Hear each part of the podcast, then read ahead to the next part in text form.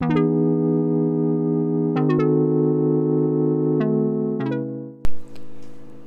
さんこんばんは。整える暮らしの高弘です。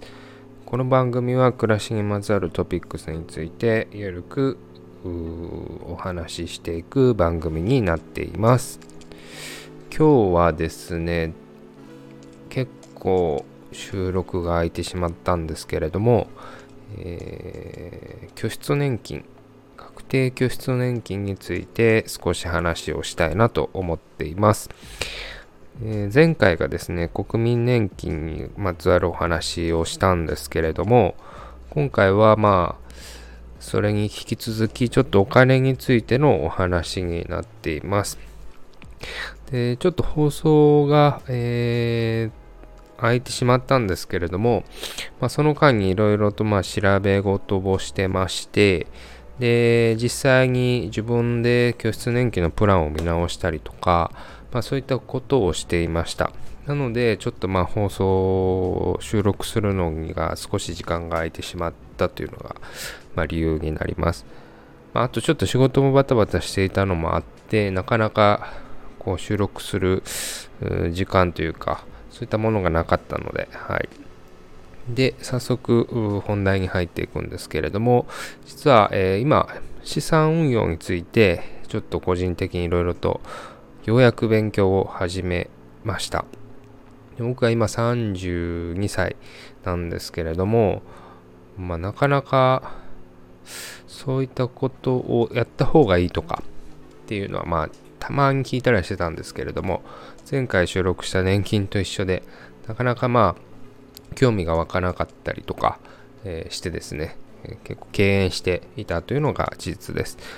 で、えー、去年末にちょっと年金のことを調べて、やっぱりこうお金を賢く貯めるっていうことがすごく大事だなと身をもって痛感したので、あと、意外とそんなうまい話ないだろうと思っていたことが、ちゃんと勉強して、ゃんと、えー、実践することで、意外と少しずつお金っていうのは溜まっていくんだなというのを、ま勉強してようやく理解してきたっていうのが一番大きくあります。で、えー、一つ分かったことは、なかなかすぐにお金は増えないっていうことです。ただ、えー、長い時間をかけて少しずつお金を貯蓄していくと、まあ、その貯蓄しているお金が徐々にこう育っていく。まあ植物でいうと水をあげてすぐに植物っていうのは大きくはならないんだけれども、まあ、種をまいて、えー、少しずつちゃんと水をあげ続けることで、まあ、20年後30年後それから40年後には、えー、葉っぱが実って、えー、木の背が大きくなってすごく大きな状態で収穫できるという、まあ、そういった、えものが拠出年金だったりとかまあ、投資と呼ばれるものであったりとかっていう根幹にあるんだなというのを、まあ、理解しました。まあ、細かくいくとその水をどの木にあげるのかによって育ちやすい木とか育ちにくい木とか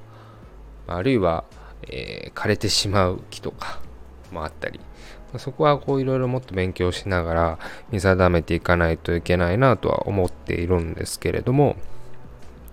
えーとにかく、やって損はない、えー、ことだなというの分かりました。えっ、ー、とですね、まあ、本当にお金を使ってお金を増やすっていうのが、まあ、投資なんだなというのをようやく理解しました。で、えー、具体的にはですね、僕はま今サラリーマンをやってるんですけれども、ま、僕の会社では確定拠出年金、企業型の確定拠出年金というものがあって、まあ、毎月決まった金額を、えー、貯蓄していってるんですけれども、これがですね、入社当初に、えー、研修みたいなのがあって、もうその日に拠出年金、この中から選んで申し込んでくださいっていうのがありました。で大学出てすぐの24歳とかそれぐらいの年齢だったんでもう何のことか全く分からなくて、まあ、そういうのを好きな人は事前に調べてたりとかえー、まあ、すでに何か自分で投資していたりとかする人は割とあのー、いろいろ考えてどのプランにするかとかやってたのかもしれませんが僕は本当に何もわからなかったんでとりあえず、まあ、周りに、えこれどうしたらいいのとか聞きながら、えー、僕が選んでいたプランは半分元本確保型。で半分が、えー、それなりに収益を得れるものにしてました。国内の、えー、株式が半分。あとまあ預金ですね。もう本当に貯めておくだけ、えー、4口。4口というか、えー、4社。定期的に25%ずつ払っていたんですけれども、えー、まあ、それからもう7年ぐらいプランを変えずに、まあ、毎年送られてくる、まあ、貯蓄額を見ながらふーんと思って、まあ、過ごしてたんですけれども、まあ、最近ちょっと景気が上がってきていまして、ま、僕のその 何も考えずに登録したプランもですね、まあ、それなりに、えー、金額が増えていました。で、まあいろいろ今回調べると、ということは、もっとこううまくやれば、もう少し、えー、賢く、えー、お金が貯まっていくんじゃないかと思いまして、今回、えー、プランを改めました。初めてプランを改めました。えー、それからですね、今まで、えー、元本確保型に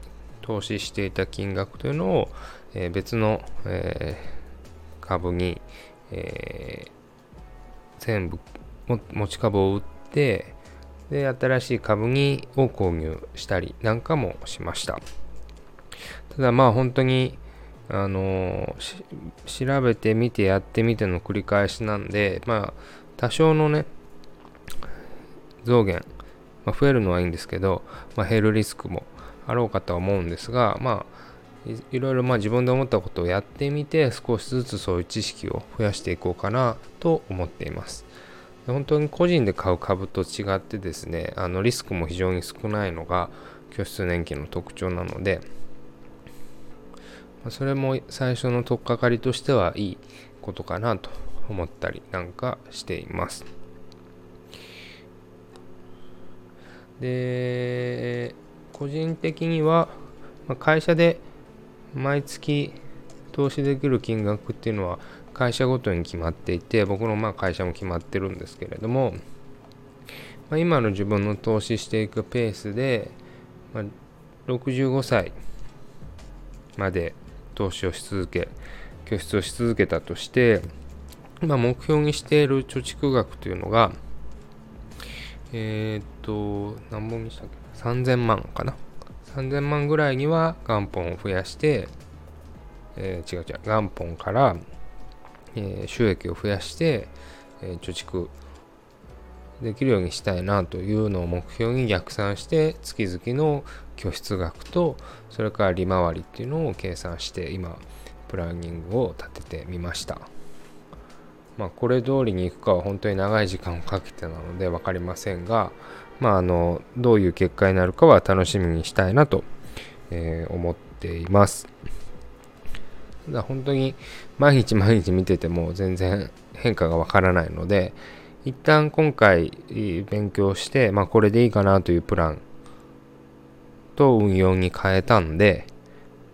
まあそうですねまずは半年ですかねでまあ基本的には1年間どういう変動をしていくのかっていうのをチェックしながら、えー、まあ、チェックしていきたいなと思っています。で、あとは、まあ、今回1回目から、えー、プランチェンジまで、まあ、7年という歳月を要してしまったんですけれども、大体のその概要みたいなのは自分の中で理解できてきたので、まあ、年末年始めぐらいに一度プランの見直しっていうものをしていこうかなと思っています。プランを変え、うまくいってたら変えないでいいし、えー、ここをもう少しこうした方が良くなりそうだなと思えば、プランを変えたらいいし、まあ、結構今回、あの、いろいろと試してみたので、まあ、1年後どういう風になっているのかというのがすごく楽しみです。えー、今年はですね、今ちょっとトピックスが、まあ、お金にまつわることが続いてるんですけれども、えー、別にお金に対してこのスタンド FM で話していきたいというわけでも全然なくてあのタイトルにもある整える暮らしということで、まあ、暮らしを整えていく一つのトピックスで今そういうことを考えているという感じです。で今年は本当にいろんなことを去年以上にチャレンジして、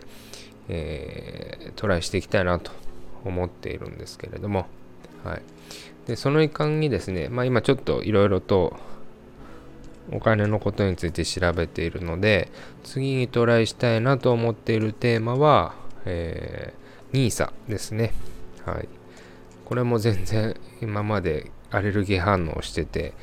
えー、調べてこなかったんですけれども、まあ、年金、拠出年金と続いて、えー、次勉強したいなと思うのは、ま、NISA ですね。